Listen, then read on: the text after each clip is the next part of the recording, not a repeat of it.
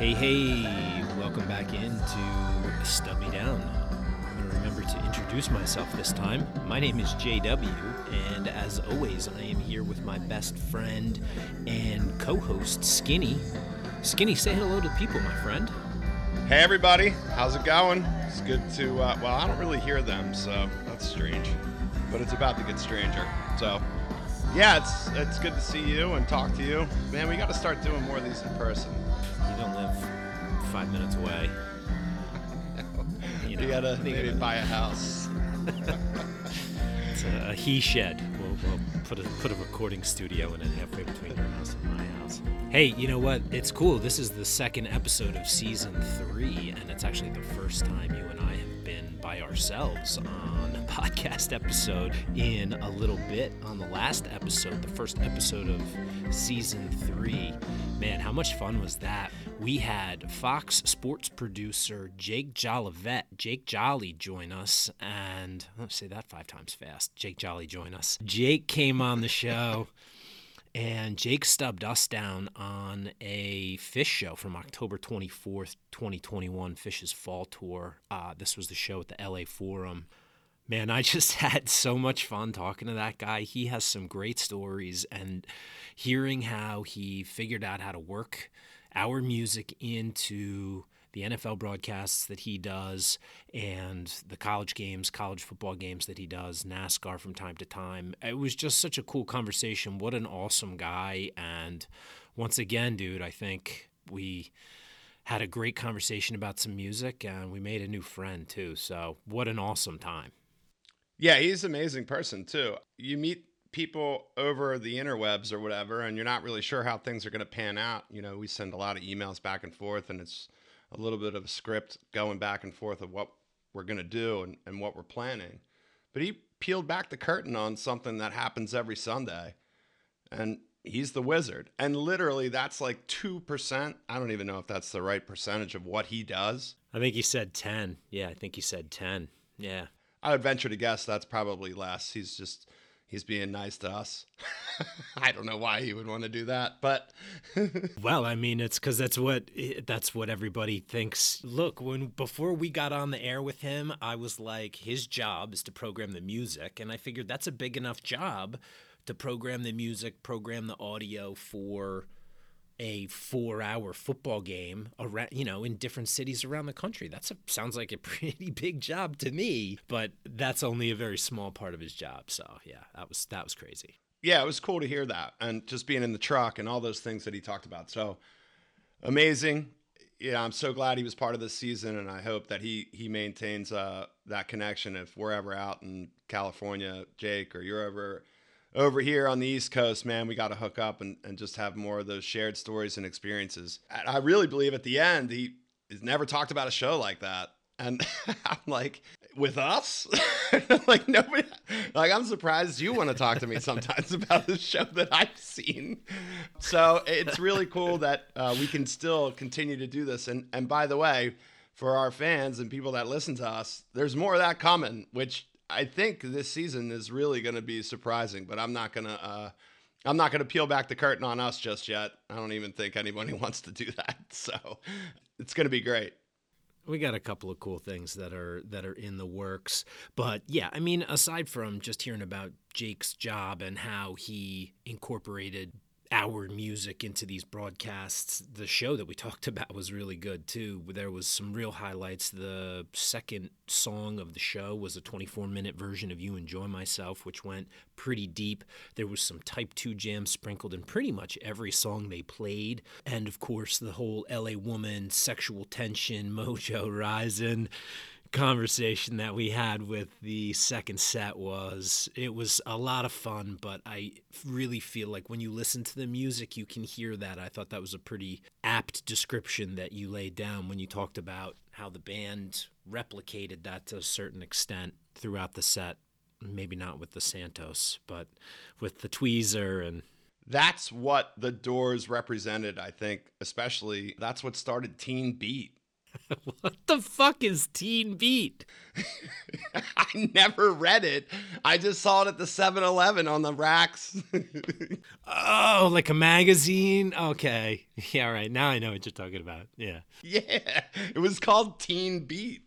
I don't know the history of magazines or anything, please. But I do know that Morrison was basically the cover boy forever, you know, even after he died. You know, how iconic is that picture? And that's why I went to see that painting in Venice where he formed the doors with Manzarek and it's right there. So it's just very iconic. It's very LA and I thought that was great. And haven't been out there, that really meant a lot to me to talk to him. Haven't been there to see a couple shows. It's just funny, it, funny stuff, man. The guy's hilarious, and I don't even think he knows it. So, shout out to Jake. Thank you so much. It was great having you on, and I hope you keep listening because uh, we love you. Yeah, and hopefully we'll catch you at a show or at a football game either on the East Coast or the West Coast. Switching gears just a little bit, Skinny. We had talked last season. I had actually been to a Goose show, and I went to another one actually just a couple weeks ago down at the 930 Club in Washington D.C. I saw the second of two nights that Goose was playing down there. I got to hang out with our good friend and stub me down legend Pummel Horse, aka Greg. So it was good to see him for a little bit. He's he's a big goose guy now. So it was fun to see him. He had been to both nights. They're pretty good, man. I- I'm not about to like memorize their catalog or go on Goose Tour, but they had a couple of good jams. Their light show was really, really good. I definitely was feeling the lights inside the 930 Club. The place was a mob scene. I haven't seen the 930 Club packed like that since probably Trey played there. You know, maybe there's a little bit of a jam band formula, if you will. You know, that tension and release, the building to a peak that the whole crowd knows is coming. They have a little bit of a reggae feel, which is always fun. But they have that hook, you know, some of their songs, and not everything, but some of their songs, they, they have that hook and they have that groove. I would be surprised if they played a room as small as the 930 Club again, I could see them selling out the anthem with how packed that place was and how quickly that show sold out. But I also got to meet a huge Goose fan and also a fan of Stub Me Down, Ryan Storm, who is the host of We Move Through Stormy Weather, which is another community podcast that we love. That kid, man, he is living his best life. He was working with Jake Silko and doing photography and, um, you know, basically being a gopher, but he was, you know, hanging out with the band and he got to jam with them for, after sound check one night. And I mean, that kid is the kid from Almost Famous out on the road on tour. I think he's only 21, 22, something like that. And just a great kid to meet. So that was a lot of fun. I don't know, man. We might have to put Goose on the radar for a future episode of Stub Me Down. Yeah, I think we should because that'll get me to listen to it. I, am very savant sometimes. Like, I know I have to force you to listen to new music. Back in my 20s, if I was a bed, I'd stay unmade. I would be uh, doing the same thing if, if I had the means and the ways. And he had just seen his first Goose show at Goosemas, which was, I guess, a couple months back. So great kid. Nice to hang out with him. Fun to be at a show. 930 Club, always a great time. And as I said, I would be surprised if Goose played a venue that small again. They seem to be gathering a flock you know, release the geese, like I said. You know, was interesting, Skinny? This kind of caught me a little bit off guard, but they played Nights in White Satin, the Moody Blues tune, and everybody fucking knew it. And I was like, what the fuck? This crowd. You don't know that song? Of course, I know who the fucking Moody Blues is, but I was like, how does a crowd of goose kids know the Moody Blues? Like, it seemed a little obscure to me, and then I, you know, I, I thought, well, maybe it's not as obscure as I thought, but Nights in White Satin's probably, I mean, name me another Moody Blues song off the top of your head. Why are you quizzing me? Because now I'm about to say, I think it's like, I know what the Moody Blues are. your verb choice was all fucked up. So what are you, you going to start quizzing me now if I know another? No, I don't. Uh, but I don't Nights in White Satin. I mean, that's like a, I, man, here we go with the same word all the time on a one podcast. Iconic song. That's a song that you would hear on FM radio constantly. Yeah, classic rock, absolutely. I probably my mom knew all the words to that song back, you know, back in the day. She was driving me around to practice and shit. All I listened to was the greatest hits of the 70s, 80s, and today, you know. Yeah, my dad was a big ABBA fan, so I get yeah, it. okay, sure, sure. All right, well, we do have something that we usually do when it's just the two of us, and I don't know why we're dicking around so much. So you want to kind of tell everybody that hasn't listened to the show the premise of the show? Yeah, absolutely. So if you are just joining us here on Stub Me Down, first of all, welcome in. Thank you. The premise of the show is that Skinny and I have amassed countless ticket stubs from years of going to see concerts together separately before we were friends, but mostly together over the last 23 years of our lives. And we pull a ticket stub at random from those concerts, and we use that show as a jumping off point to talk about the music, the journey of going to see music, our friendship, the funny things that happen along the way. Lately, we have also been including some new friends, and they have been stubbing us down. But today, it's just going to be Skinny and myself, and I'm actually pretty excited about that. Well, that's great because I'm going to get right to the business then. J Dub, are you ready for me to stub you down on today's show? Absolutely, man. Let's get to it.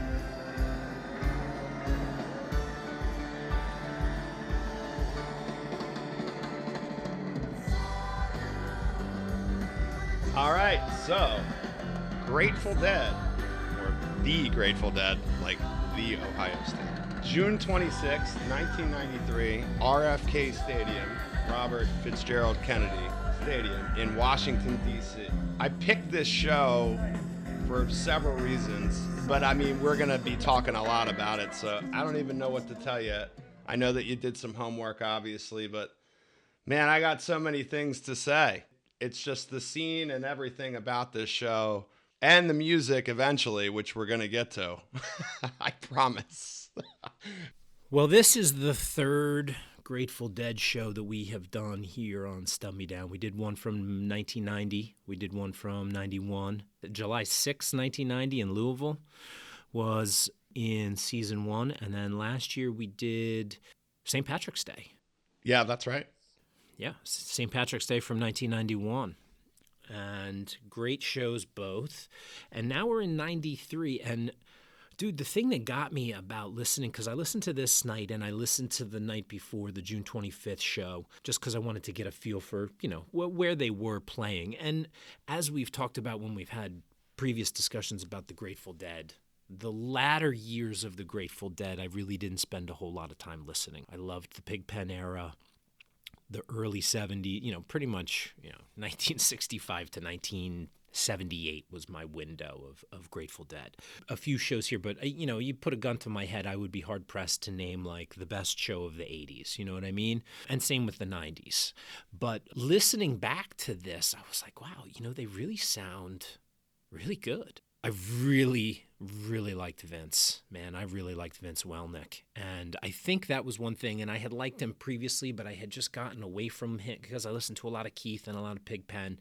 And he's a little bit of an afterthought, I think, sometimes when you talk about the dead keyboardists. Sure. And when we talked about the 91 show, he had just joined the band and hadn't really kind of stretched his legs a little bit. Now he's really making himself impactful in the music that the band is putting forth. And I really felt that listening to these two shows. And the other thing that got me, dude, was they sounded so good and kind of refreshed and rejuvenated here. How in just over two years is, you know, Jerry dead and the band is no more. That was a, a thing that I thought, uh, you know, especially as I re-listened to the show that we're doing tonight, the 26th. That was the one of the overwhelming feelings that I had. Well, honestly, I thought I was going to be seeing at least maybe five, I don't know, luck chance, maybe eight years of this. Obviously, they're trying to influence new material, which we'll get to they're doing a little bit of stretching Vince out. You know, Bruce Accordionsby is the whole show. I mean, which we can also talk about, and I'm going to be delicate here and saying it was so nuanced and cool that I remember being at the show like, this is so weird. but awesome. But also on re-listen, not necessarily liking everything that he did when he was playing that the whole time throughout the show. And then of course, you know, RFK scenes are just immense. You know, I'm sorry that you missed that. I I, I know I've joked with you before, but this is really down to earth here. I, I'm sorry that you missed those times. They were very, very interesting. I, the yeah. scene itself and the night before the first show i it just makes me think about where i was in my life i was a barback bartender cook at a place right across the street from camden yards called sliders and the night before the 625 show i got into a bar fight the first and only bar fight i've ever been in i did not start it I, I was just involved for the first night i was on crutches and then the second night, hopped over the into the crowd. I, I was wincing a little bit, but I was okay enough uh, based on the injury I had. Didn't you get stabbed? I did, uh, which is funny because I did not make that connection. This is hilarious. Stabby. Full circle. Holy shit. I just put it together now. I've heard that story about you getting stabbed on numerous occasions, and I just, right now, put that shit together. I have been stabbed. Ah, man, this is going to be a wild one. We're going to have to post that shirt you wearing the stabby shirt from Atlantic City. I think it's on the IG. I know. I already have posted it. It's so stupid that I, I don't even make that connection either. The story is so crazy. And then that's what I loved about the Grateful Dead. Like, so You got to tell the story. You got to tell the stabbing story. as a fan of the Dead, I knew I was going to these two nights. And so I was working there and I worked a lot. You know, when you're younger, uh, I- yeah, you make a lot of money when you're bartending, whatever, but you're still making at that time in 93, I was probably making $5 an hour plus tips, whatever. And you're, you're kind of barely holding on, but you're trying to entertain yourself too. And my father and I went to a baseball game the night before the first show. And I believe they were playing Oakland, but we had Harold Baines who played for Oakland forever. Great hitter. Man, I just I loved Harold Baines. He hit a home run that night. I took my dad to the game and I took him across the street to the bar. And he had a couple Manhattans and I put him in a cab and he went home. So I came back because I worked there, whatever. I knew people and I'm hanging out and a brawl starts behind the bar. These guys like kind of charged the bar with people that I worked with. And so I I went to grab the guy by the back and fell down, of course. Like so I grabbed the guy and I fall on my back. Worse I'm turtled. It's I'm done. So I've helped very little in whatever situation was occurring. Like, yeah, I'll get you. And then that was it. so as I'm on the ground, there's a guy on top of me, you know, he's just trying to pummel me. I got my arms up in front of my face, and the next thing you know, I feel something go in and out of my right left knee. My I'm holding it now. Left knee. And I'm like, oh my God, I'm stabbed. Get off me, get off. There's like 10 people on me now. The bouncers took these guys outside. Oh my God, they took care of them like you wouldn't believe. I'd never, I when I heard about it, it was crazy. And then I had to go to court because they said that I chased them all the way up to the Camden Yards numbers and I beat them up. Dude, I was out of that fight in like two seconds. So it was a great court case. That's a story for another time. They lost, obviously. the bouncers took care of them like incredibly. Uh, these guys were way out of line. So I'm I go to the hospital that night. The next day, I'm okay, but you know I had probably ten stitches in my knee, and uh, maybe I'll, I'll have to post the picture of the scar. Nobody wants to see that. I'm just kidding. then the first night, I'm on crutches. Jesus. And I'm with our buddy Jo, who was on episode 10 last year. And I'm like putting my crutch in the air, trying to see if anybody around me would know it was me. It was just a lunacy, crazy, crazy story the night before. And then by 626, I, I was okay. I was able to limp around and I actually was able to hop over the wall and be on the floor for the second night. So that was really cool. That's my story. There were wild times. I was 23. So Ryan Storm, don't get in bar fights, man. Just keep your distance. If COVID taught you anything, keep your oh, distance. Man. You know, it's funny too because I, when I was looking just at the Grateful Dead in 1993 and trying to figure out where, where they were as a band, you can hear it in their sound. They played 81 shows in 1993. 81, right?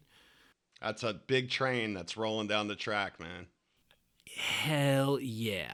And it was funny too because I was like, all right, so this is summer tour. So I was like, when did the summer tour begin? Well, I tried to f- like figure that out. So I'm like going through Dead Base and aside from like a couple weeks they took off in February and then like a couple more they took off in April, they toured from January until basically the end of June, and then there was a little bit of a break after this show, and then they picked up again um, not quite two months later in August, and then toured till the end of the year. So I couldn't even really nail down like how many shows the the summer tour was because it was like winter tour that bled into spring tour that bled into summer tour that bled into late summer, and it's crazy. I mean, they're basically playing a show every third night, which is mind-boggling. And then also you got to remember too, these aren't just sheds now. These are stadiums in the summer. The Vet Giant Stadium, yeah. In the fall and winter, they're playing indoor arenas that are still capacity 20 grand with the floor. That's crazy. To be able to keep up with that, especially where Jerry I understand that he was probably a lot better then and it seemed like 93 was probably I remember seeing Jerry Garcia band in the fall late fall, like in November, and then it started to fall apart. It seemed like the next year, and there's so many various reasons for that. His personal relationships, you know, obviously the addiction. It was the top of the end. It was the top, and then after that, it was a dip. And it was a huge one because the the end of the dip ended in uh, tragically his death. So, really, if you look at it, it's a top to bottom show, and there's a lot there's a lot to talk about. That's really, really good. Yeah, I thought it was interesting too. Sting opened both of these nights. Yes. And Jerry came out, I guess, at the end of Sting's set on the night of the 26th, and he came out and played Walking on the Moon, Consider Me Gone, Been Down So Long. Um, and Don Henley from the Eagles came out and sang that. And I mean, Jerry was was just right there. It just sounded great. I got to check out a couple of YouTube videos of that and of this show. So it was it was cool to watch the band play. Yeah, it was interesting with Sting opening and that's kind of an interesting combination too. Sting opening for the Grateful Dead, although, you know, in 1993, that's two of the biggest acts that are out there. I mean, if right up there with you know probably U2 would have been one of the biggest bands in you know 1993, right? Yeah, I mean I saw a bunch of bands open up for the Grateful Dead during that time. That 10,000 Maniacs opened up. Steve Miller Band opened up. Traffic, which was my favorite of all time. That was the one that I went in early. A lot of times, like ah, you know, you're out in the lot, which is a funny thing. The lots are so expansive and there's so much going on outside right around the, you know that the Anacostia River, how that runs down, which is let's not pee and poop into the river while everybody's standing around pre-show, but that happened. that happened a lot, and uh, obviously that's going to happen at you know these big multi-day shows. Talk a little bit about the scene at RFK. I have been to RFK for a number of events. I saw the Redskins play there years and years ago when I first moved to this area before they moved to the current shithole that they occupy. And I also saw a couple of HF festivals there, probably a random concert or two, some soccer games and shit like that. But obviously nothing the scale of a Grateful Dead show at RFK. So talk a little bit about not only the scene but the feel of a stadium show in an area that big because I don't, I you know, Phish doesn't play stadiums. Thank God. The difference is it is very earthy. I mean, it's it's people on tour, and when I say on tour, I mean hardcore on tour. Hertz Renavans, big Dodge Caravans, which shout out to my old friends that I went on tour with in 90 in that big Dodge Caravan. You know, lots of people. Very tribal. We mentioned that a couple seasons ago. I, you know, that's the difference I think between the Grateful Dead and Phish scenes. Just bigger, not necessarily better, just huge, gigantic, enormous. People everywhere. And different kinds of people, people that were into it, people that they're that were there for the right reasons, people that were there for the wrong reasons, people that had never seen a show to wanted to experience the Grateful Dead and said that I was there. Almost a historical perspective about it, which seems weird, but it's totally true because at that time they were still you're hanging on to whatever the 60s was. It's a little nostalgia, yeah, no doubt. Yeah, That- no yeah. ba- I It's- mean, it's they're not still misinformed. they're- you're st- you're still seeing the same fucking thing today. You know, when people go to see any of their surviving members, like, you know, there's a finite number of songs that they got in them. I'm not saying you're, hanging on, but I'm saying it's it's what the buzz is about. And the Grateful Dead had a really big buzz, obviously, to sell out or to have a packed stadium like Giant Stadium, RFK. I mean, we're talking 70,000. This isn't 20. 70,000 is humongous. If you haven't been around it, I highly suggest just seeing it so that you can be like, that is, that's 70,000 is a lot of people It's a lot of fucking people. the safety, the concerns. Uh, There's a lot that's happening with 70,000 people moving around. So, listen, there was a bridge kind of and a tunnel when you went in that was very sketched out that I did not like, especially after the show, was not my favorite bag of tricks. I'm like, "Let- where's the car? I think we're in like lot F. Where is that? I'm I'm very like, let's get the hell out of here. You know what I mean? And and have been known since back in those days, Josh, to leave at the encore. Only to get away from strangers, you know? yeah, like I mean, I like them. It's kind of cool when you see them during the daytime. Uh, you can kind of deal with a little bit better, but at, at nighttime, a little sketchy. I mean, listen, even some of the guys that I knew back then uh, would do stupid stuff. I mean, I got a friend of mine, rest in peace, Greggy. he obtained a car illegally and drove it back home. Uh, he shouldn't have done that, but you know, it's just another thing on the, the, the list where you're asking me how it was at RFK, and uh, it was it it was glorious, but yet dangerous. I'm sure that the statute of limitations has run out on that situation. I don't know the make and model. I don't know the I don't know. It's never adjudicated. I never, I don't know any of the details. Were you in said car on the way back, or No, no, no. I had my own were ride. not an accomplice after the fact? I just I I heard about it subsequently within the following days. So I was not involved. I was not involved. oh man, Yeah, I think uh, let's run over these sets, man. Let's get to talking about some music today. So, we are talking about the Grateful Dead at RFK Stadium in Washington, D.C. on June 26th, 1993. I had just celebrated my 16th birthday, Skinny, so I'm getting a little bit older here, you know? I was like 12 the first time we talked about the Grateful Dead on Stub Down. Now I'm 16, I'm growing up a little bit. Like, who knows what my future holds? So, to open the show, they started out with Feel Like a Stranger. Brown Eyed Women, Spoonful, Lazy River Road, When I Paint My Masterpiece, Bird Song, and they close a relatively short set with a Picasso Moon. Dude, the stranger that opened this show is fucking badass. That is an absolute, probably my favorite thing they did in this first set.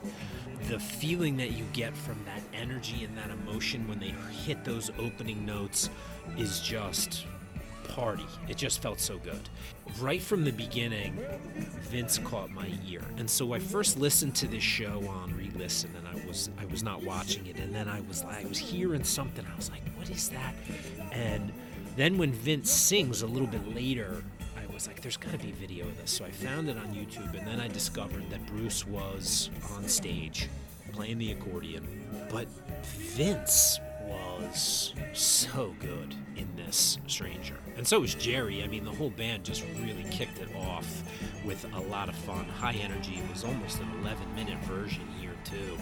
Man, I just absolutely loved the feel that they started this show with. You know, and it definitely had, you know, a little bit more of a modern sound than I think some of the shows that we've talked about with the Grateful Dead on previous episodes. I thought The Stranger was the best song of the show. Now, that's a lot to say for the opener. but listen, it's the best opener for me. I love A Stranger. And I like to dance around, and they were getting with it. Right when they get into the primary jam and five minutes in, they just go absolutely ape on that. It's really crazy. I know in hanging 10 and surfing is when you hang your feet right over the top of the board when you catch a wave, which I've never done. But I would love to. I think I've got to put that on my list. But cosmically, five minutes in, they're hanging their toes over the surfboard and they're like, let's go. You know, it, let's go. It's about like running a red light. Let's go. Yeah, in a stolen car.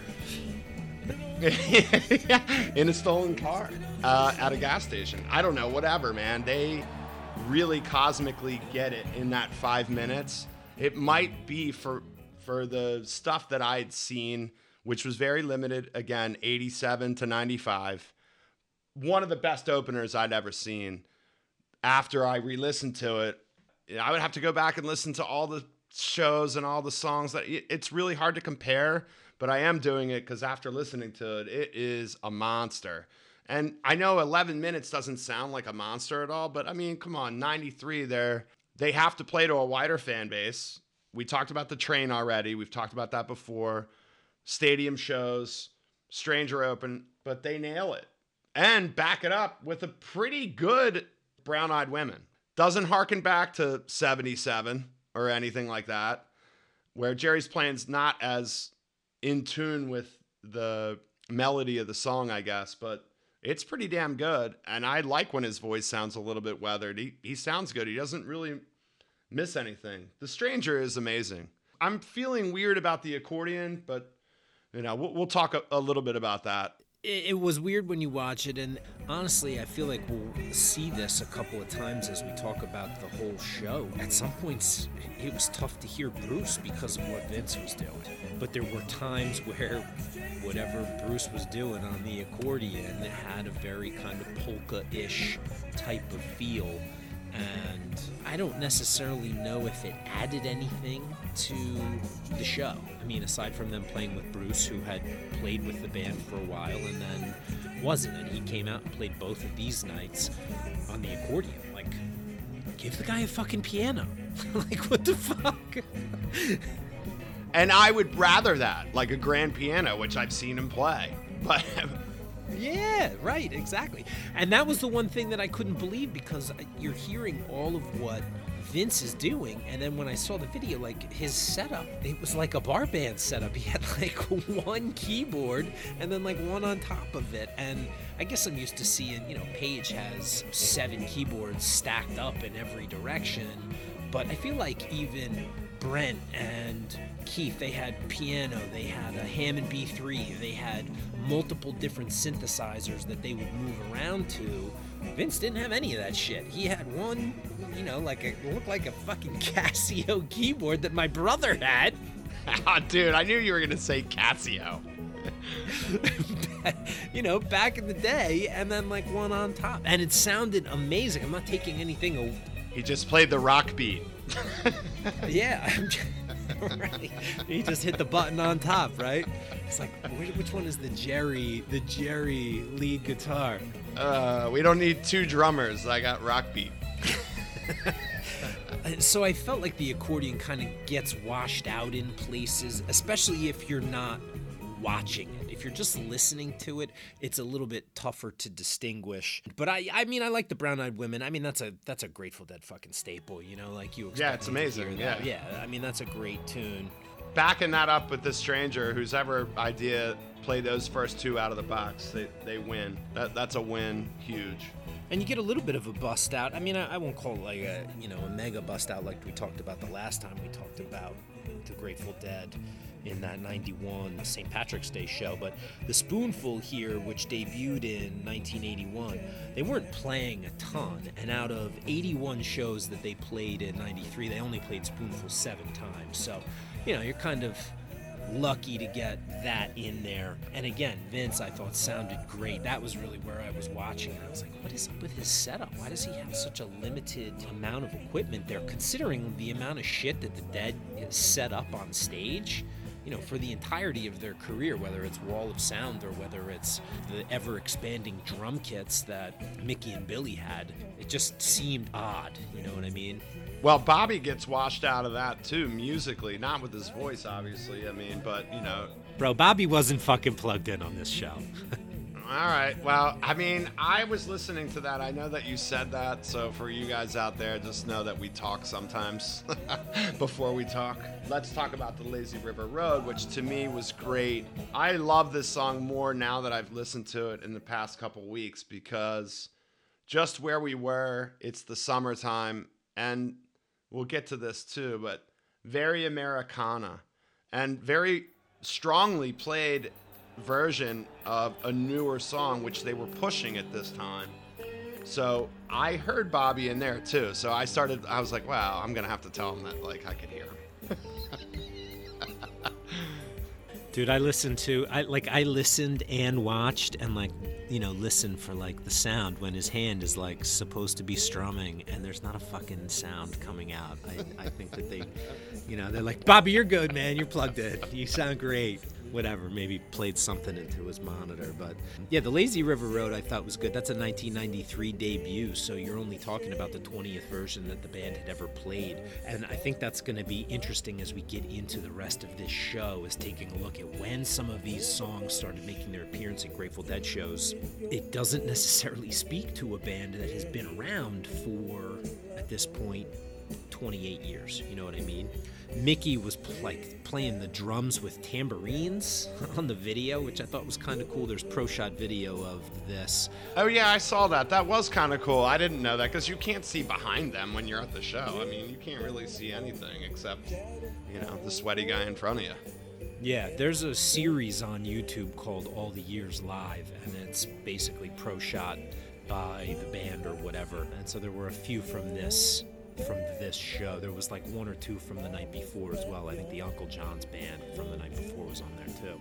But it was cool because you got a little bit more of the, a, a, different aspect, and I think they included some of the screens as well. It was definitely cool to get that visual representation, but Bobby definitely wasn't plugged in. Um, after that, Bobby Bobby belts out a uh, masterpiece here.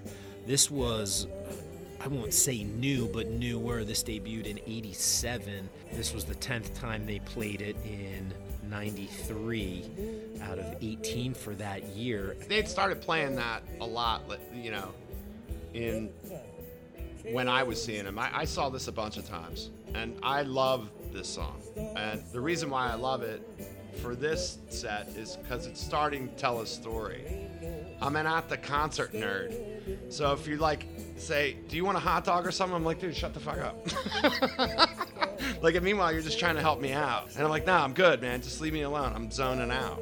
This is when I'm trying to think or imagine what are they thinking? So I'm trying to come up with some sort of musical ESP, which never works. I'm not. It's my own thing. I, I certainly wouldn't push that on anybody, but I always am trying to do that, and I felt like Lazy River Road and the Masterpiece is when they start to do that. That's interesting. I like the idea of Masterpiece just from thinking about it internally.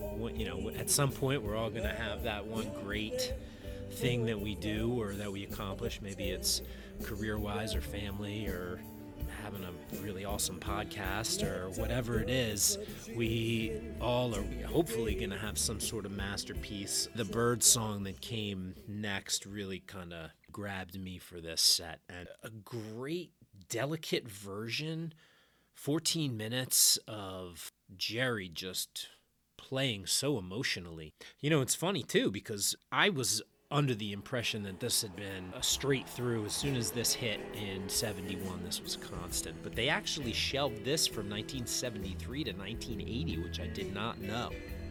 I didn't know that either. That's that's crazy.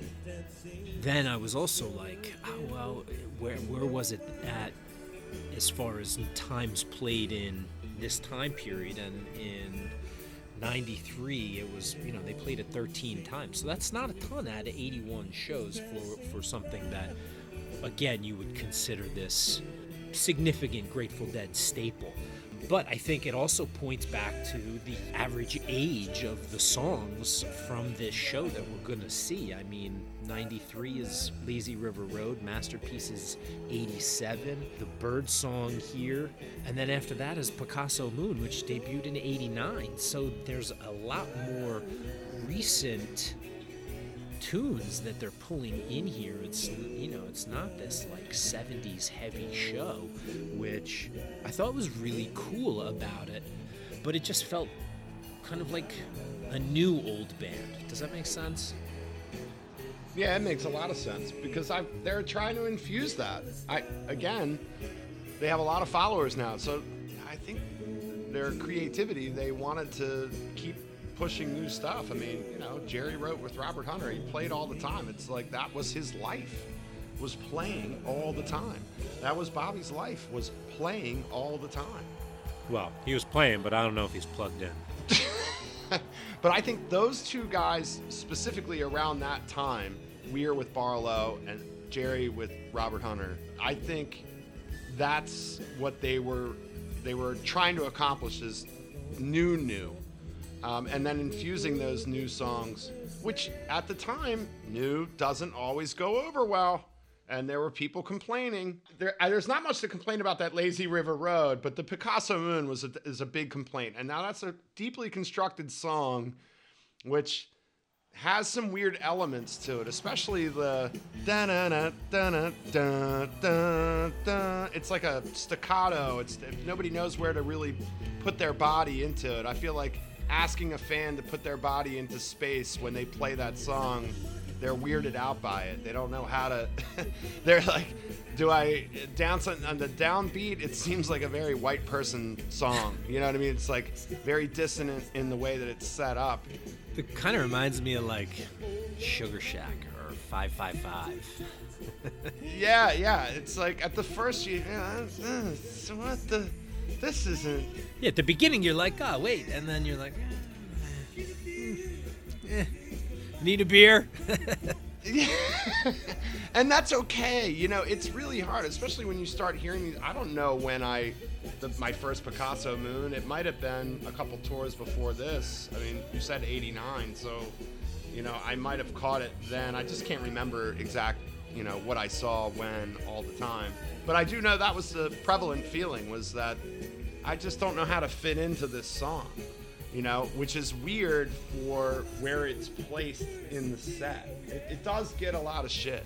There's no doubt about it. Aside from the bird song, the stranger and the brown eyed women, basically everything is post 1980 right so that was one of my questions was with this type of new material i, I hesitate to use the, the word new right a, a song in 1987 isn't necessarily new it's six years old right well i'm not new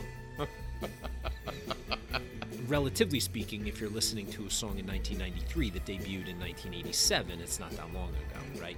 What was the reaction? You said some of it was not necessarily received as well. What was the crowd's reaction to basically a first set of recent to new songs? Uh, that's usually talked about in the parking lot after, which was a lot of, you know, ridiculous 23 year old perspective bullshit. I definitely know that I did not have a perspective as a young man about like trying new things, even though I'm doing whatever and being stupid. But I can't appreciate the fact that these wonderful musicians that I follow around and go see are trying to do new things, and I'm like, ah, lack of perspective. I think is what what uh, is the problem there for that age and that's a personal feeling. I think around me, whoever it was, old fans, new fans, uh, medium fans, people that had never seen him before, just kind of a difficult tempo, I think, maybe to, to pick up on, which doesn't mean that the song is not good. But then again, it might not hit you in the right way. We talk about that all the time, J Dub. It's like, if, it doesn't hit you, it can't get you. I mean, that's just the way it is. Uh, So I think the perspective was it was new. It was not, that was so great. Nobody said that. They just said, eh, I mean, I, I, I could see how they could work it out or whatever. And, and they, they didn't really get a chance to uh, later on. We've we've got the benefit, looking at it almost 30 years hence, to say obviously we know these songs and, and stuff like that, but putting yourself in the perspective. And again, like if you're thinking about it in 1993, unless you are following the band, trading tapes, going to a lot of shows, you're not getting exposed to this new music, right? You're not gonna know what uh, Spoonful is. Well, maybe Spoonful you would, but Lazy River Road, you're not gonna know what that is if you haven't been paying attention. If you're just, you know, hopping on to go to the show because you've got, you know, a friend that had an extra ticket. I think the problem was that ended the set. The Picasso Moon. That's that's the problem. I mean, if you're gonna ask a deadhead, like, what do you think the reaction was? I didn't like the way they ended the set because they put it there and it was newer, and they could have put something else there. And to bookend the stranger. I mean, the stranger starts the whole entire show off with such a bang. Everything's gonna be a letdown after that. So, I mean, I'm sorry. Like, even on re-listen, you're like, Phew, that's Stranger. Like, man, how hard is it to follow that up? So, True. you know, seven song first set, it, it seems like they were like, okay, well, let's regroup a little bit and, and see what happens in the second. It was not a long show overall, total number of songs. I mean, the second song was a little bit longer than the first, but let's just quickly review the first set from the Grateful Dead at RFK on June 26, 1993. They had opened the show with Feel Like a Stranger, smoking version there. Brown Eyed Women, Spoonful, Lazy River Road, When I Paint My Masterpiece, Bird Song, and they closed the set with Picasso Moon. A great set. I again, I enjoyed it. For me, being exposed to a 93 show, I was surprised by how tight the band sounded. They did have a very comfortable, loose feel, but it was not sloppy. And Jerry sounded great. The interplay between Jerry and Vince, I thought was very good. Bobby wasn't plugged in. I wish somebody would unplug his mic sometimes.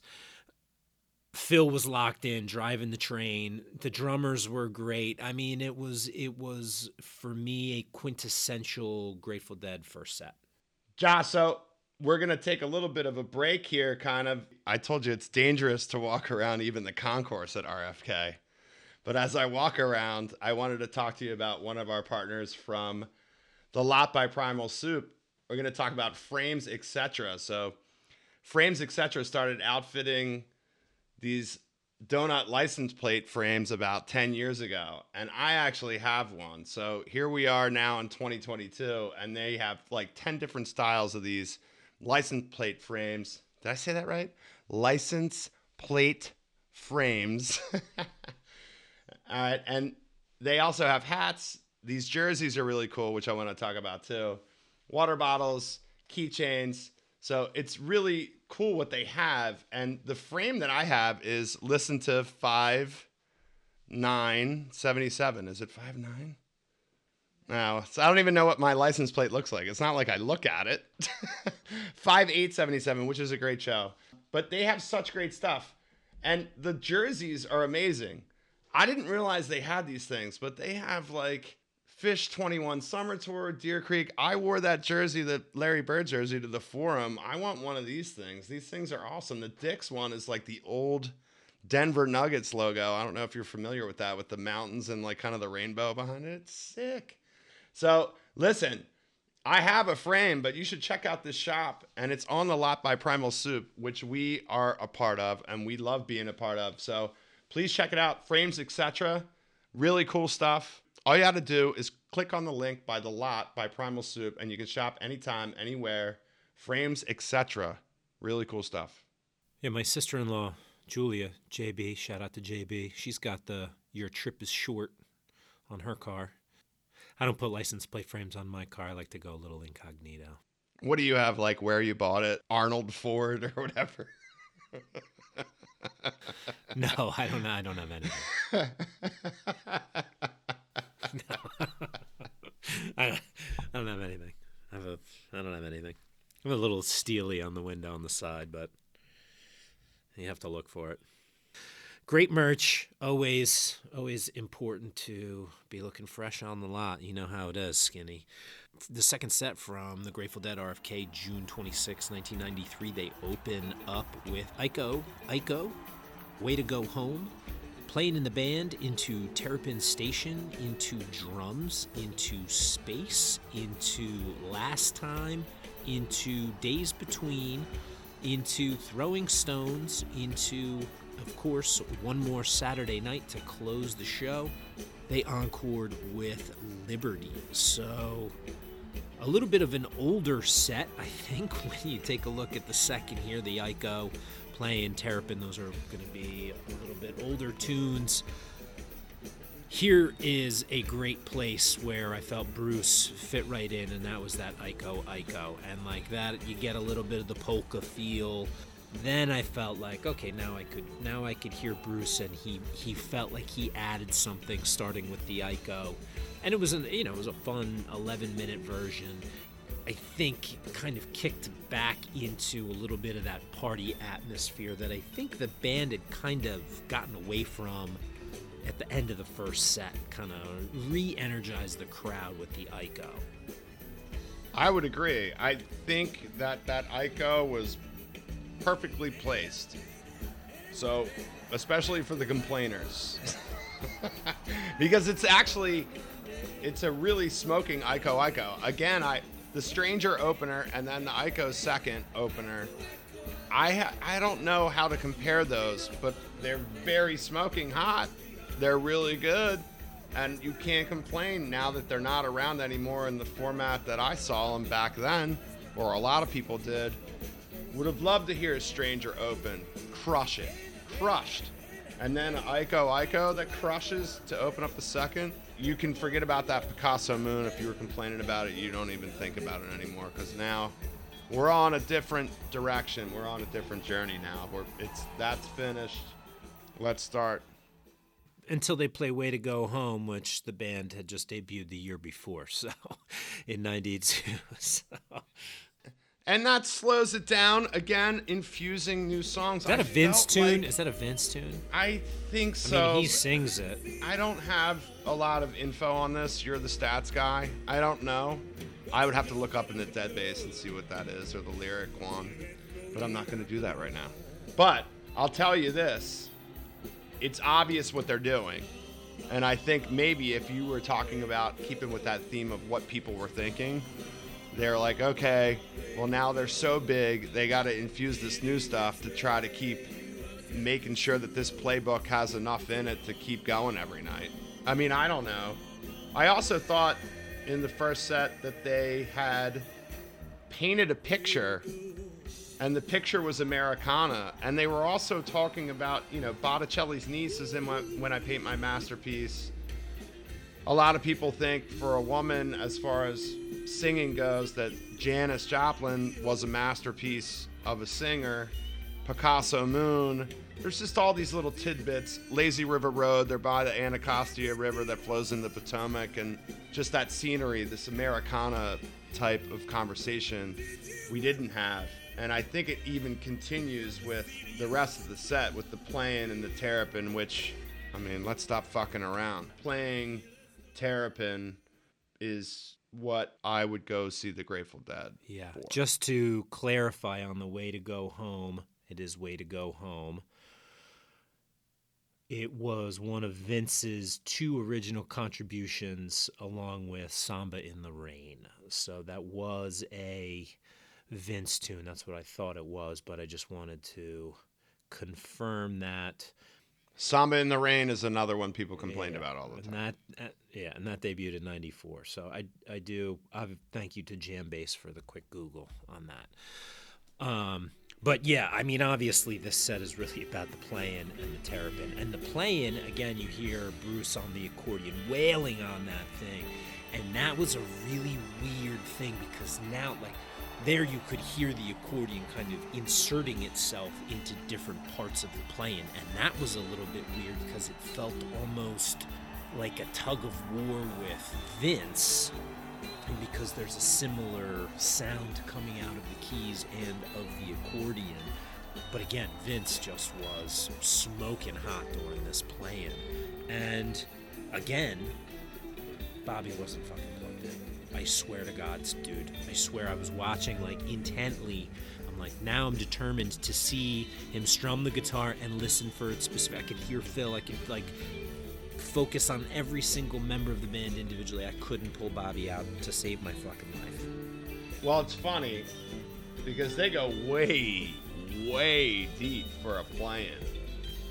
And I'm not saying that he wasn't plugged in. I got to go back. Now I'm like, I said to myself today, I'm not going to listen to this fucking show for a while because we're just doing a podcast about it. I'm not going to listen to it. I've been listening to it forever.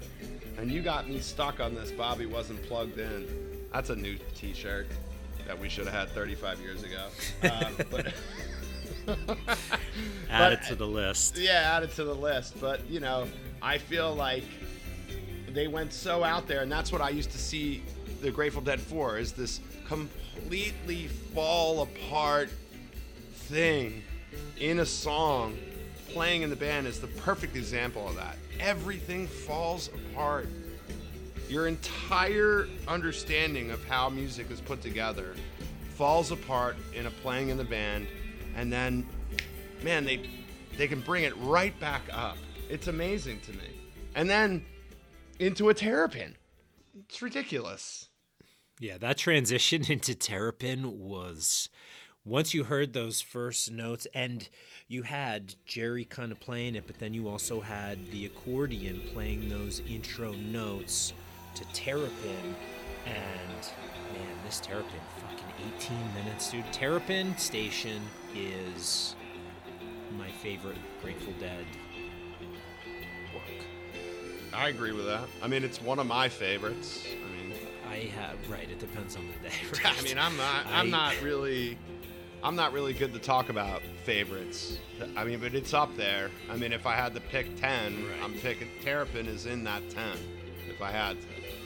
Yeah, I mean it's it's it's kind of home for me with the Grateful Dead, and this version was beautiful. I mean Jerry was so patient and relaxed and intricate in his playing. They do a little bit of uh, in the Phish scene what we might call a type 2 probably about you know 10 12 minutes into this version and the feeling that i get from this particular progression of chords and notes is like I have like a physical reaction to it and this version shit dude I probably listened to it a dozen times in the last week. The other thing that really pulled me into this one is at at some point Jerry starts doing kind of like a horn tone. It's almost like a you know an alto sax maybe. I don't know my horns very well, Carl. Sorry. You're listening to something from you know the 80s and 90s. You're hearing this and you're like, wait, is there a horn on stage? Is there a steel drum? No, that's Jerry. It's so cool, and that I mean for me that's kind of like the first place I ever heard a guitarist change their tone away from the guitar into some other instrument to have a different effect. Bleeding into the drum space that came after it, it just that was just such a spectacular like hour. I mean, this is the middle of the show is an hour. The playing is like 12. You got an 18 minute terrapin, and then drum space was like 30 minutes. I can't speak to the drum space. Uh, I know I was there. it had a little bit of like an Asian flair to it. It was it was my you know my kind of drum space. Yeah, it was it like had a little bit of spookiness to it. Interesting. Is that when you have like the pork and like the noodles or whatever? Like Asian flair. I don't get that. But I, I didn't listen to it, so what do I know? you could be right. I'm sure. I know that when I was there and hearing that kind of stuff, I was like, wow, that's strange. that's different because it was different for my ears since I never heard it before. And so I might have to go back and listen to it. It's really hard for me to listen to drum space. My experience of being there and having to go back and listen to that, I skip over it all the time. It's a little like I imagined walking around on the field during drum space and like maybe getting a little lost and not knowing what's up, feeling a little creeped out. Stay with your Right, crew. it's a little spooky. Like, what are they doing up there? What instrument did he just hit that's making that weird noise? You know, is that also the demons in my head? You know, like I was thinking about that as I'm listening, and the drums was like that, and then the space kind of continued that eerie feel. And then all of a sudden they're playing last time. And it's like, boom, mind blown when they melt out of space and into that. And how are they going to be gone in two years? I just, it didn't really matter what they played the rest of the set. After that, playing Terrapin, drum space, I was like, I'm good. And then the re- I, I enjoyed the rest of the show, but the pace was a little bit different. They kind of dialed it back. The last time was fun. Again, now we're back in that kind of more recent phase of tunes. This debuted in 1990. You've got The Days Between, which debuted Which is a huge dial back. Huge. I mean, that, it's like- 1993 debut. Yeah, you got to be paying attention. And you know what? It's songs like this that actually reinvigorated my mind, I think, to pay attention to what was happening on stage. Because Days Between is very, again, nuanced, slow, haunting, apt for complaint. Um, unless if Jerry didn't sound right or whatever. I mean, this is a really good version. It's it's quite extensive too. And the last time comes out of that space really quick. Uh, it, it seemed like the pace that um, Mickey and Billy were setting was not the same as the pace that Phil was. It, like there was a little bit of quickness to it, and not everybody was not on the same page. I always wondered that too. You could hear that too in the crowd. I always wondered if somebody disagreed with it or whatever, and they rushed through it because it's a very short version. The last time I was, I love that song, but it has a little bit of a quicker pace that they played than it should have been played. But it's coming out of like a long, drawn out, almost 20 minute space. It's not something I'm gonna complain about, but it is really like mind meld. Like you're like, what are they? co- They're coming out into that. Right. Yeah, that was that was what kind of felt weird about it was coming out of that. They're not coming out into uh Crazy fingers or right, right or, something a little know, bit more Wharf Rat or Right, something sure. like that. Yeah, Black Eyed Peter. Or, Black or Eyed Black Peter. Black Katie Peter. Peter Peter Pumpkin Eater. Black Eyed Peter for all of but you that don't know. yeah. There was still plenty of room for Bobby to do some screeching in the last time. Maybe he was making up for the fact his guitar still wasn't plugged in. They close the show, I think, with uh, an uptick. They step on the gas pedal a little bit here with the Throwing Stones. Obviously, they're in D.C., so you're going to get a little bit of the political component there. I think it was at this point that I noticed Bobby was wearing The aqua blue jersey beater. Whatever the what do you guys a call wife it? beater.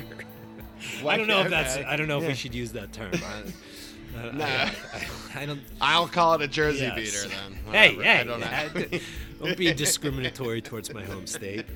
Um, yes, he wore tank tops both nights. I would assume that it was hot in D.C. in June of 1993. But I was going to comment on his high tops with like calf high exercise socks that were pushed down. the 90s were a wild time, man. Bobby's style really stretched the limits there. But the Throwing Stones, you know, they're in D.C. They're going to throw a little bit of political shade towards the nation's capital. I find it interesting, you know, we're looking at it from this side of history, and you're like, ah, you know, 1993, like the Clinton presidency had just started, and you know, the Cold War had just ended, and there wasn't really a whole lot of stuff to be kind of upset about in the grand scheme of things. You know, now it's a little bit of a different time, but you know, the Grateful Dead being anti-establishment and stuff like that, you know, even as they're, you know, mainstream wealthy rich guys, you know, they still got to give their, you know, little gesture towards the the nation's capital. But you know, a fun version and throwing stones is going to get the crowd amped up again. And then one more Saturday night to bring the show down. That's a fun end to the show, right? You're not going to be upset after that. No, I those pairings. One more Saturday night. It's Saturday night. That's gonna get played. It's gonna get played. But the Throwing Stones, like, you know, Bobby does a little bit of a change in lyrics. Money Green, it's the only way instead of proletariat gray. I like how he always would switch that up, kind of stuff up for DC. He did it in The Stranger too. He says down there on 11th Avenue instead of Neon Avenue. But we looked this up. There's nothing on 11th Avenue, Bobby. There's an 11th Street somewhere. But... So I looked up on Google like what's on 11th Avenue. Is that, is that Congress? Is that the VP's house or like it's, it's just like northeast? it's like I mean I was Yeah, even like, is the zoo over there? but it it's uh, it's not. so I don't know what the hell he was talking about down there on 11th Avenue. It sounds like I mean I, correct me if I'm wrong, anybody please, but I think he says down there on 11th Avenue. I think he just got his streets wrong. Maybe he should have said Pennsylvania Avenue. he when he started the play-in, he he botched the words a little bit. When you when you watch the video, you have to watch the video. He like botches the first couple words, and then he like does like a little head shake, and you know the crowd kind of gives him a cheer, and then he steps back up, and and his guitar was still not plugged in. This show was interesting to me because of some of the stats, and and obviously because of when some of these songs originated in the live format for the Grateful Dead. And One More Saturday Night obviously has been a staple for the duration of their career. But I thought that this was interesting. So in 1993, the Grateful Dead played Saturday Night 10 times in 81 shows, right? By comparison, in 1972, they played it 52 times in 86 shows. Wow. There's only 52 weeks in a year, So they must have played it every single fucking Saturday. Right? So they played it like every week. One more Saturday night. Right. So every fucking Saturday they played one more Saturday night. I love how like the olds are fucking complaining about how they're still playing it in fucking 93 when it's like, dude, they played it fucking every week. Why weren't you complaining about it? I guess, you know, some of that is like when people get together. Right, you- weren't looking this shit up on the internet, right? Yeah.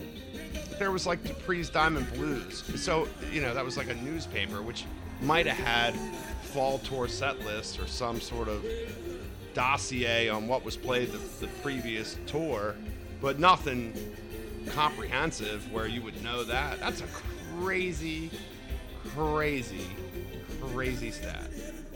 Barton Hall, you know, one more Saturday night was a Barton Hall. One of the best things, it's one of the best things they played that night, right? It's a great version. Dude, it's smoking hot. Like, I don't understand why people don't like that. That's great. Another interesting stat is on the Liberty that they encored with. Again, another 93 debut. This debuted actually at the same show as Lazy River Road, which was in February of 93 in Oakland. So, a couple of tunes that they were really trying to work out. But here is the stat about Liberty that will blow your mind, my friend. Liberty was played 56 times by the Grateful Dead, right? So 1993 to 1995. Of those 56 times, all but nine of them were encores. Dude, I don't even know like where to begin with that. All but nine were encored. 56, but all but nine were encored. Well, I mean, I guess the other nine, they were like, let's stick it somewhere. I mean, so there you go. I mean, that really goes back to what we've been talking about for this entire show, which is infusing new music, playing it as much as they could, which means getting your legs underneath of it. Some they did, Lazy River Road in this show. The Liberty is pretty well. I mean, it's it's a straightforward tune. It's almost like a one more Saturday night, which is interesting. You know, it's like they kind of wanted to rotate this thing as like this is to be like an anthem song, like a U.S. blues. They have plenty of them, you know, in their large catalog. Some were to hit, and some, mm, you know, Picasso Moon, The Way to Go Home, maybe not so much. The Liberty hits, the the Lazy River Road hits. What you just said about you know an old band trying to infuse new tunes, I kind of like flipped that a little bit. And I mean, obviously, it's still an old band, but I feel like they're taking new tunes and infusing old tunes with them. You know, the Terrapin playing the Saturday night with a last time 1990 days between 93 liberty 93 way to go home 92 masterpiece 87 lazy river road 93 picasso moon 89 so really and this was one of the things that struck me i think most about this show. Average age of the songs was you know probably mid 80s you know if you if you average it all out and I'm, I'm not a math teacher so i wouldn't even attempt to do something like that but with what you've got here with those new tunes spreading from the 80s into the 90s with just a couple of older tunes there it made this feel like there was still so much life left in this band. And that was definitely kind of what I felt after listening to this show over and over again because the, the music was tight, the grooves were great, it was danceable, it was energetic. There were no big misses or mistakes or flubs, and you could feel the positivity and the energy from the band. You know, as much as Jerry looked like he's having fun, he looked like he was enjoying himself. To be doing that with these 80s and 90s tunes, I think really kind of struck me. Bobby wasn't plugged in. The highlights for me, you know, I said The Stranger, the Bird Song, the Playing, and the Terrapin. I mean, those were all the older things, right? you know, I didn't have any complaints at all, man. It, it, was two days of amazing times. I mean, I already had like a shitty time, you know, two nights before. Stabby, Stabby, 1993. That's the next shirt I'm getting you is Stabby 93.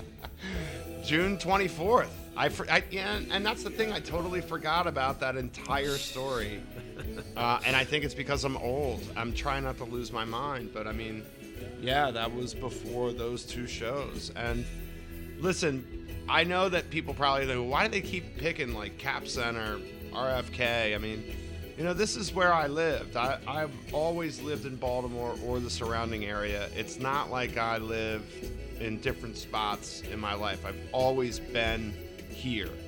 So I travel out of here. I love my hometown. I love Baltimore, and DC is 35 minutes away, man. It's it's literally down the street. Picking this is, is kind of important because RFK is a, a venue that's a stadium and seeing your favorite band at a stadium that's not playing the same shit every night. Sorry, Bon Jovi, Guns N' Roses, whoever you are that was touring around that time.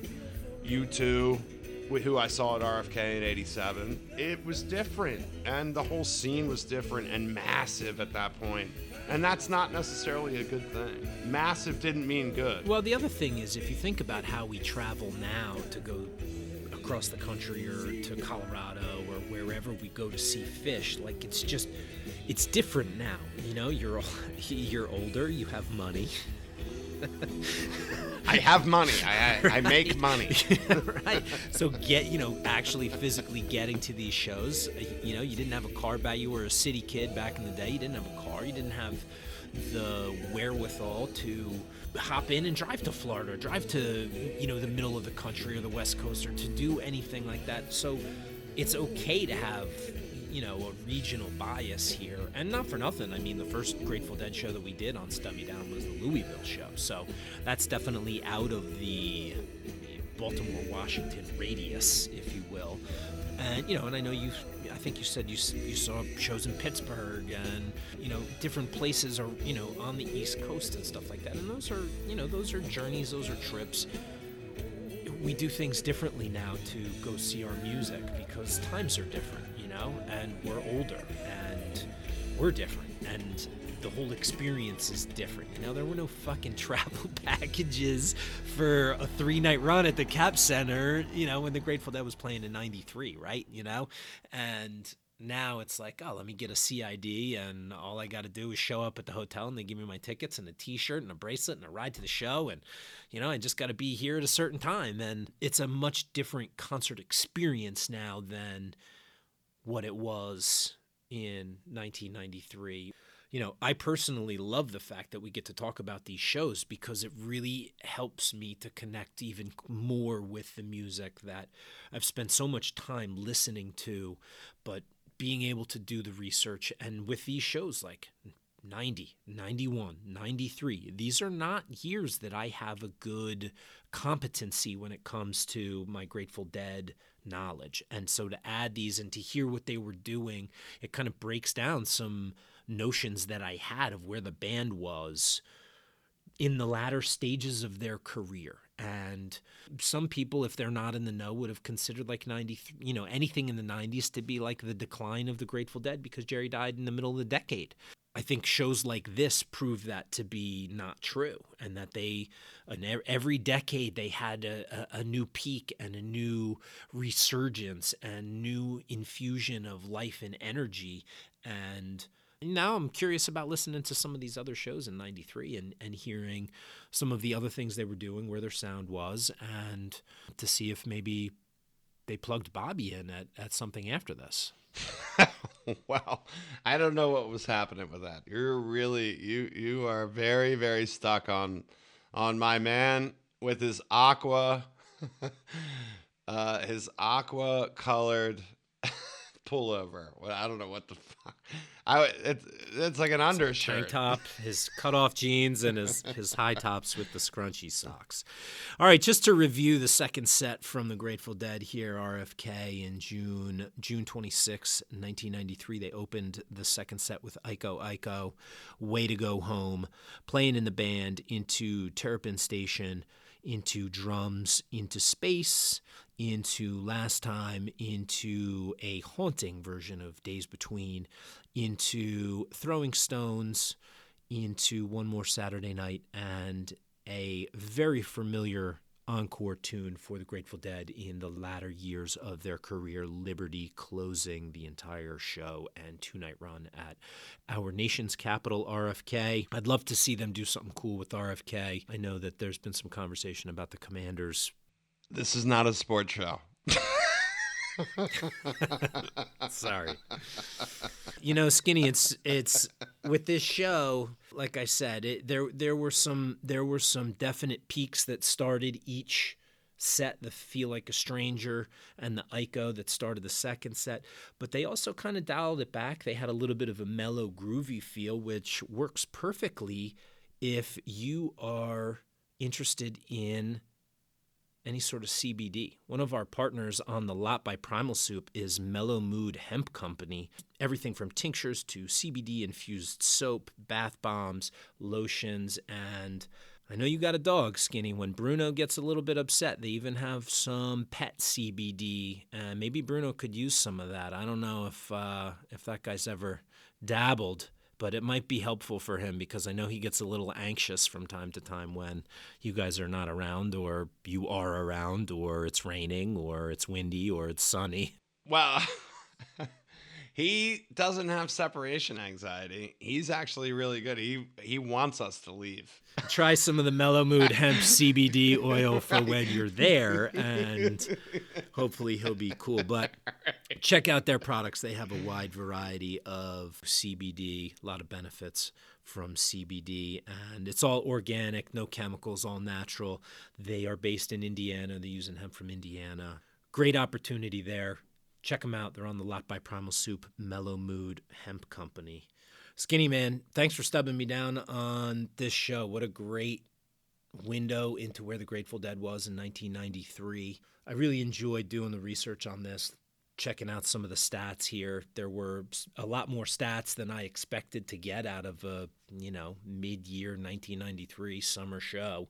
And it was a lot of fun to listen to and watch those videos on YouTube. There were like I said there were some pro shot videos of select songs, but then some dude had set up his shoulder camcorder somewhere in one of the decks there and and gotten both sets. And so check that out on YouTube if you have not. Just search the date of the show and and it should pop up. But a lot of fun to talk about. And uh, as always I love I love taking a look at these Grateful Dead shows because it really is a window into where you came from musically what you've seen before we knew each other and Hey man, I'm grateful for you too. I just hope that somebody comes along and picks a Grateful Dead show that either like I was around during that time or even prior to that. So we'll be on the lookout for somebody like that. So be two against one. So we'll beat you up a little bit more. you're gonna beat up the little the, you're gonna beat up the little kid who wasn't even you know around, yeah yeah I'm a bully. I wasn't even I wasn't even shaven when the Grateful Dead were playing. Wow. Oh man. I love you too, man. It was great to talk about this show. I can't wait to talk to you about whatever we're talking about next episode. So we're gonna try to keep that under the vest and uh, you know keep listening, everybody. Yeah, we got a lot of cool things planned for this season, and uh, we're going to be doing things a little bit differently. We're going to try and space out our episodes a little bit so that you're all not hard pressed week over week to listen to us. If you do want to continue the conversation with us, you can check us out on social media. We are on Twitter at stub underscore me underscore down, and we are also on Instagram at the same address, stub underscore me underscore down. You can find Stub Me Down on all of your podcast sources from Apple to Google to Pandora and tell your friends. We love to make new ones, and we are always appreciative of those of you who are checking us out. Skinny, thanks so much, man. As always, it's been a pleasure. I love you. You're my brother, and uh, there ain't nothing better than talking about music with you, my friend. Yeah, man. I love talking to you, and I can't wait to the next episode. I'll talk to you soon. All right, brother. We'll see you, and we will see you the next time you need to get out of your shitty seats and down to the path. See you, everybody.